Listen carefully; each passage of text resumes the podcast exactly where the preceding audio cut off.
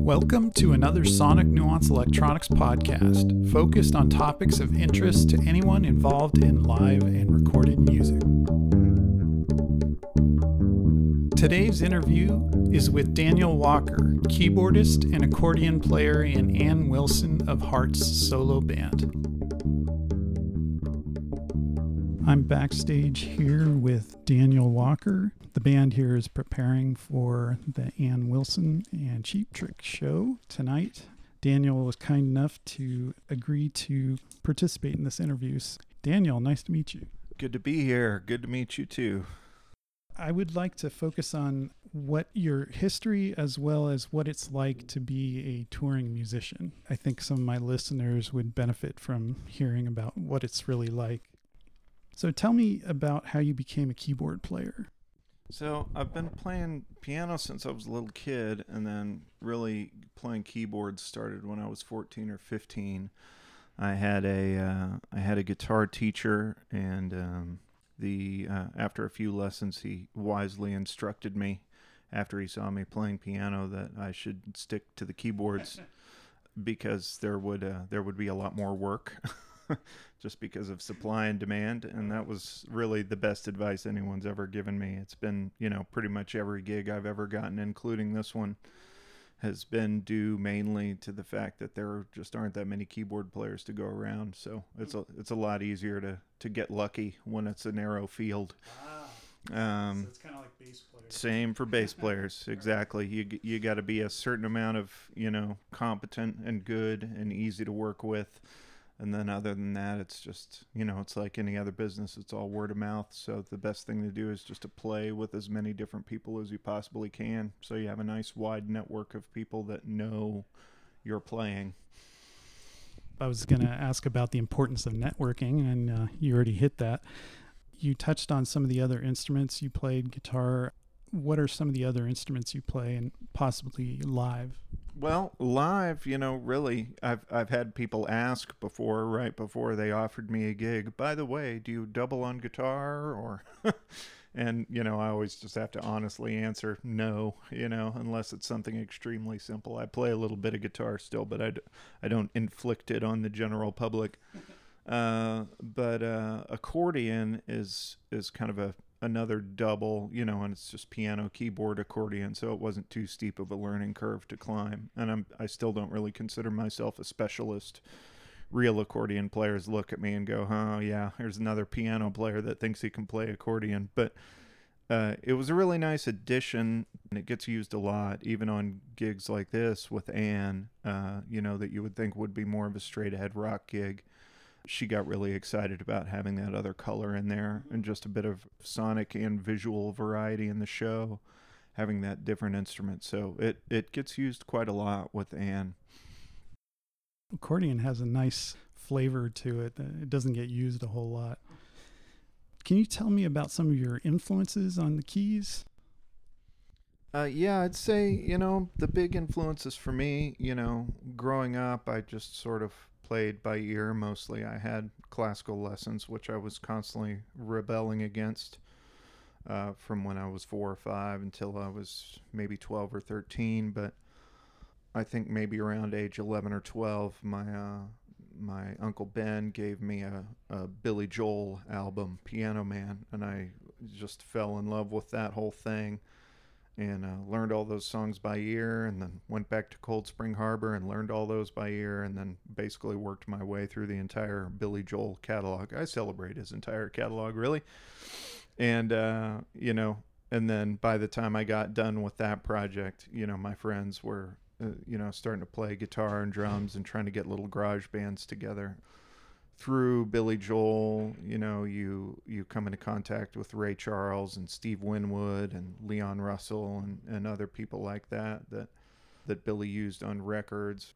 Also, you know, my parents when I was growing up, my mom in particular was, you know, the Beatles were always on, Paul Simon was always on, uh, and uh, you know, a lot of old Motown and soul was always on. So those players, Spooner Oldham, Felix, and uh, just great B3 players. The soundtrack to The Big Chill was stuck in our tape deck when I was a kid, so that had Whiter Shade of Pale on it, and Mhm. Good Lovin', and a, f- and a few other big Hammond tunes. So that's really kind of what got me falling in love with the Hammond sound, even though I didn't get my first B3 until many years later. Quite heavy. Yeah. they aren't light. I'd like to talk about life as a traveling musician to give my listeners a sense of what's involved in this profession. First of all, can you talk about getting gigs? How you got this great position with Ann, for example? Well, yeah, that was basically just another case of it's it's who you know. The bass player, Andy Stoller, thanks Andy, is just kind of a man about town in Seattle, one of the first call bass players for random one-off tribute gigs and and things like that. Uh, recording sessions and, and other work like that. That's how Andy met Ann. Actually, he was in a uh, many years ago in a sort of a one-off house band for a, a benefit event of some sort with Mike McCready and Ann Wilson was one of the guest singers on it, and uh, they just did one tune together, and and she remembered him, and then years later when she put together her solo project, the Ann Wilson Thing, uh, she called Andy up for that. Then a couple of years later, when she decided to do a Ann Wilson of Heart solo tour, and there was an opening for a keyboard player, Andy recommended a few guys, and I think, if I understand it correctly, basically I was the one who said, "Sure, I'll sing harmony vocals." When that question came up, which was I was a little apprehensive about that, but it actually has turned out really well mostly low harmonies were what they needed. It's like, okay, I can handle that. so uh, yeah, that's you know this it just this gig came to Andy and then Andy threw it to me through just a series of somebody you knew from some random gig. So, you know, like I said earlier, really that's my best advice is just to be available and to say yes to everything you can, assuming you're not going to embarrass yourself on it and just play your best everywhere you go. People will remember you. Good advice. I should say before I, I came here, I did some research. I love this line from Ann Wilson about you. I don't know if you've seen this. She said about Daniel, he is the best keyboard player I've played with, bar none. so that is quite a uh, endorsement. She she to me she could sing the phone book and I'd love it. She's got the best female rock vocal I've in my opinion. No arguments here. It's I I did see that. I did see that quote from Ann and I remember thinking, "Boy, I don't want to pick a fight with the boss, but I can I can name a, quite a few Heart keyboard players whose playing I enjoy more than my own. There there have been a number of really great ones over the years, starting with Howard Leese and uh, and uh, Chris Joyner is one of my favorite uh, session players in LA. He he did a stint in Heart. Debbie Shair is a fantastic keyboard player. You know, there there have been some great ones over the years. So yeah, it really meant a lot to me when she said that. Yeah, that would have made my day. Back to uh, life as a musician. Can you talk about travel? What does that entail? What does it look like? Are you flying around, driving? What? Well, uh, you know, in most of the bands I played with up until this point, uh, it's been uh, fly dates where setting aside local and regional work where you're just hopping in the van. I've done a few national van tours. That's not a fun way to live, and I don't miss it at all. But uh, love you guys. but no, then after that, there was a there was a point where mostly I was the guy that was getting flown in for special occasions as an additional piece. Like if somebody was playing a big festival gig or playing on a TV show, they'd fly me out. And then, so, I'm sort of the self sufficient guy that gets myself there, brings my own gear, does my own talking to the backline rental company for anything I can't possibly fly with. So that's, you know, its own stressful way to travel. But I sort of got it down to a science in the gear that I used and, and making sure that everything will always fit and all the checked baggage will always be accepted and having my backup plan if an instrument gets smashed, you know, having a having a laptop with backups of all my patches so I can just go to Guitar Center and buy a new one and sort out the insurance later, being ready for those contingencies. But when I got hooked up with this situation last February, it very quickly became apparent that this was going to be, you know, sort of traveling in the old school, comfortable buses and trucks style, where I can have all my own gear. I've got techs to set it up. Uh, you know, everything rides on the truck. They take care of any repairs that are needed while we're on the road. These guys can fix anything. Roland McKay and, and Jeff Owsley are sort of tag teaming, setting up my overcomplicated keyboard rig every day, and they do an amazing job. And then the traveling too is, you know, it's, I mean, it's what I always dreamed of as a kid, you know, riding on a tour bus. Uh, it's it's just comfortable. You've got your home, your tr- little traveling home there right outside the venue. Uh, and that that's mostly how this band travels. The short little run we're on right now is an exception just because it's so short. There wasn't any point in getting buses, but for most of our big cross country tours, we fly to the first city. We maybe have a day of rehearsal, and then we hop on the bus, and that's our rolling home with hotel rooms on days off and uh, and for the band guys to shower in, we'll usually have room. So it's just a very comfortable, very civilized way of traveling. We roll into the venue at three o'clock, and everything's already set up and ready for our sound check, and then we're just killing time until the gig, and then you know hop on the bus and sleep our way to the next one. It's uh, yeah, you know, it's everything I dreamed it would be, and it, I'm still the luxury of that as somebody who never thought he would get a gig like this is still not lost on me. Talk a little bit about food. How does that sort itself out? Well, again, it sorts itself out better than the van tour where you're where you're eating fast food or you know truck stop food. It's uh, usually you know you've you've got the you got the hotel breakfast. Uh, you've got uh, then if you're at the venue at lunchtime, there's generally catered lunch at these venues that we're playing at. And then there's, you know, dinners catered as well. Quality varies, but usually pretty darn good.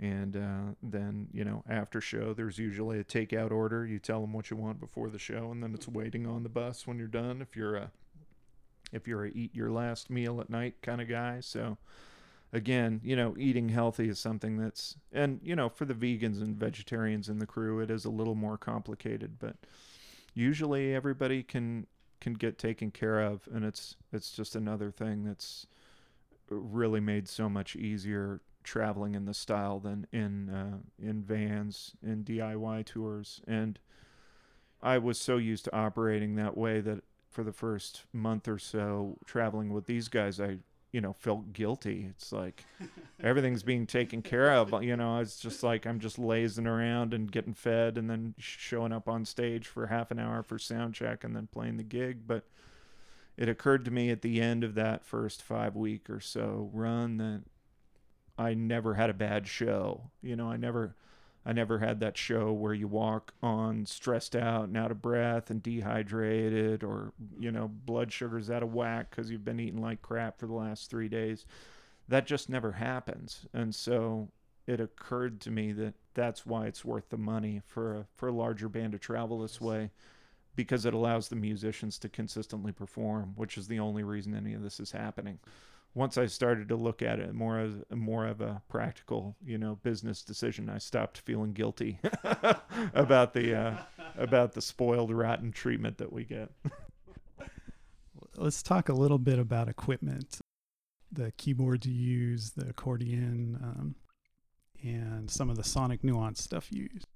Yeah, so the keyboard rig's a pretty big, complicated thing. I've got a Nord Stage Two which maybe 70 to 80% of the noise I make on stage comes out of. It's got great pianos, great Hammond organ engine, and a, and a nice rudimentary synth and sample playback engine. And then I have a Yamaha CP300, which I use as a weighted action for that. Those things are just bulletproof. I've got three of them now. Uh, this one that lives out on tour, and then I've got an old one that I've had bouncing around vans all around the country and single axle trailers for 10 years and nothing's ever gone wrong with it, you know. So I was like, I'm just going to get another one of those. They're great. You know, they they weigh a ton, but they're built like a tank. and then I have one of the new digital Mellotrons, the M4000D, which I use for some Mellotron string sounds. Uh, Heart uh, was big with the Mellotron sounds back in the day, and Ann is a big Moody Blues fan, so she loves hearing those Mellotron sounds, and I love using them too. They're kind of like a like an audio laser beam, you know. No matter no matter how quiet they are, they still cut through. You can still tell that they're there, which is those textural elements in a dense rock mix. That's a great thing for a keyboard player to have. And then um, the final thing is a Dave Smith Instruments OB6, which is a, a beautiful analog synthesizer that they've been making here for a couple of years. Really kind of covers the territory of, of the old OB8 and OBXA and that classic Tom, Tom Oberheim era. He partnered up with Dave Smith to make this this OB6, and it's just been great. Super reliable, great sounds. It's got a little built-in step sequencer that I use on a couple of things and uh, an arpeggiator that works fantastic. That's the keyboard rig pretty much. I have a lot of other pedals and accessories and things. Got a, a Lounsberry pedals tall and fat, which is kind of a gain and overdrive pedal that I run my organ sounds through, and uh, a Neo Instruments ventilator, mini vent actually, that's my Leslie simulator, and I'm kind of stockpiling the first generation of those because they they sound great and they just work really great with how I've got all my pedal boards set up. But that's basically the keyboard rig. And then on the accordion, it's a Petosa accordion Little Pro X. And they've been just amazing. I kind of splurged on that. It was one of the most expensive instruments that I ever bought, but it's been totally worth it. It sounds great plugged in, very natural sound coming through the PA. And then that is what I run through the Sonic Nuance Electronics MDI.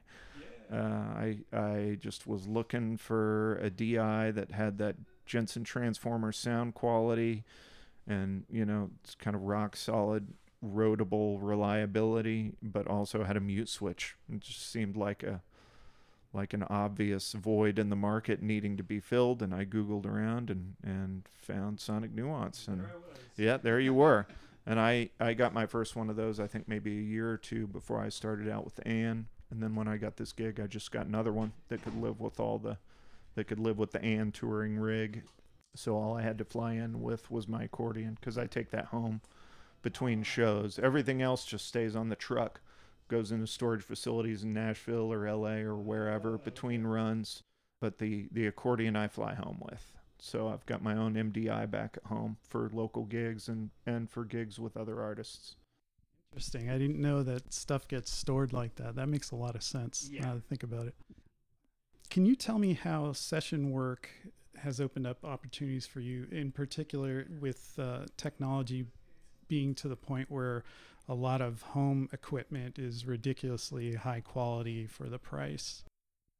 Yeah, it's you know I resisted that for a long time, investing in a home recording setup. I didn't want to piecemeal it. I was just like, well, I'll just support my buddies that own recording studios when I need to do session work for people. But eventually, uh, about four years ago, I decided it was time to take the plunge, and uh, that's you know that's really helped a lot. It's kind of double doubled my the amount of session work that I do, which being based in Seattle, it's not as big a recording town as LA or Nashville is, but uh, the projects that are there are are very cool.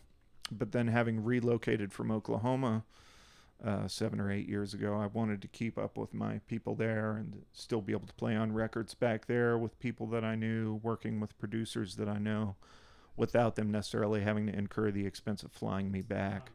Uh, so for people that are that are multi-located or have you know sort of moved from city to city as their career has grown, having a home tracking rig so you can still work for producers and artists that are no longer in your location, it's huge. You know, I find that I don't get a lot of random. You know, nobody like looks up my website and wants to hire me for a session or sees me on an Ann Wilson gig and wants to hire me for a session. Again, like everything else, it's word of mouth still even for work in town sometimes they just want a hammond part down but they don't want to burn up half a day in the studio getting me in dragging my hammond in miking it up. They want to be editing drums or whatever else they want to do that day. So they can just send me a stereo mix. I'm set up to record at home. I send it back, four or five takes usually, in a comp, or just tell them which one was my favorite, and then that way, if they want to do some editing, they can. But uh, most of the time, I try to give them one they can just drop in, and 90% of the time, they'll be happy with that. What kind of equipment do you use, and what do you think is a minimum for anyone who wants to do that type of work? Well, it kind of depends on what you need to record. I started with the Apogee Quartet because I needed four inputs uh, as a keyboard player who wants to record Hammond sounds. You you want to have two on the top and one on the bottom, and maybe a room mic at least. So that's sort of what got me into that. And then I have a, a couple of Beyer M160s, which is a cardioid ribbon mic, and that's great for home applications because you get that nice ribbon mic sound, but if your room sound maybe isn't the best, it matters less with a cardioid pickup pattern compared to most ribbons, which are traditionally figure eight. So those are great, uh, and they're you know 700 bucks a pop, which is you know considerably cheaper than say a Royer. Although Royers are amazing, and I do eventually want to get a pair of those as well.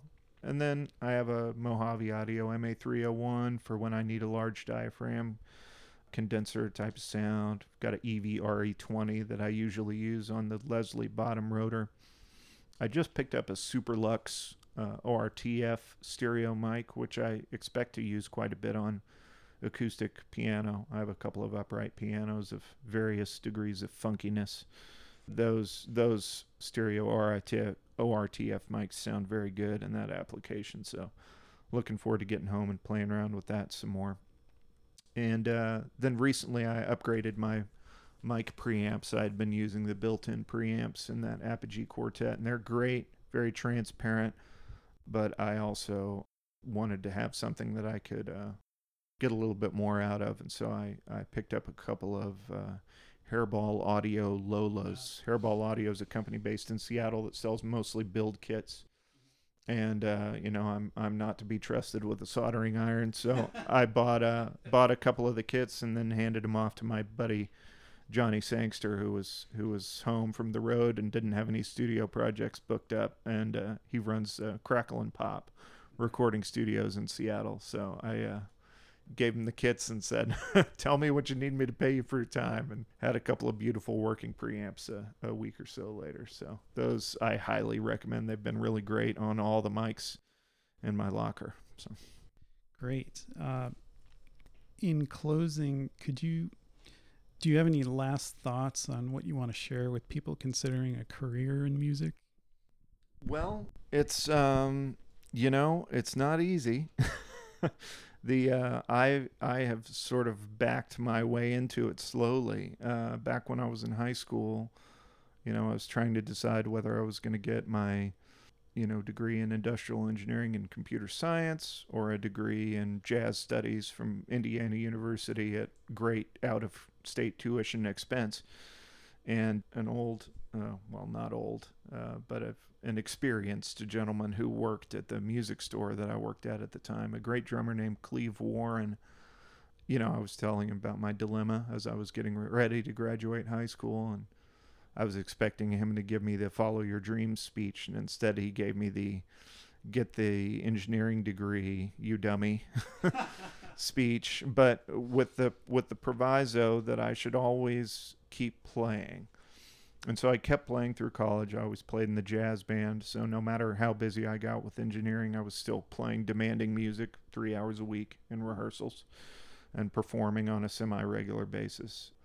I did that. And then the other thing he said was when you, you know, once you get out in your career, if music is important to you, find a find a way to design your career such that there's still room for music. And I've been very lucky over the years working with uh, bosses and colleagues that were understanding of and supportive of my music career. Uh, it's just slowly shifted, and the, I've gotten to do more and more things that I dreamed of doing with music over the years. And doing it that way rather than the other way around, for me as a sideman, that turned out to be a much easier path through the through the struggles of you know making music in the 21st century all I can say is I highly recommend that approach. It's it's not for everybody. If I was a songwriter and trying to write, I'm sure I would find it a lot more demanding to come home at the end of the day and really be creative on that level. As a sideman, you're just kind of coming in and adding the icing on other people's cake. And so it, it demands less of you in your downtime. You got to prep, of course, and do your homework so you can kill it on the gig. It's not as hard as, as trying to be a writer or trying to be an original artist. But for, for the sidemen out there, I highly recommend this path. Try to find a job that will be flexible and and let you play music and and do both. It's best of both worlds. Till we have universal health care in this country, then it might be a different story. Thank you so much for your time. This has been a great interview. I learned a lot. I hope my listeners will as well. Thanks, Ted. It's been great, and thanks for making such great gear. Thank you for listening to this Sonic Nuance Electronics podcast. Please also see our blog at sonicnuance.com, which has more articles on performance, equipment, as well as interviews. SonicNuance.com has handmade rugged direct boxes with phantom powered chromatic tuners, as well as instrument and headphone extension cables. All products are designed, tested, and made in the USA for the ultimate in fidelity and durability. Sonic Nuance Electronics. Simply sound.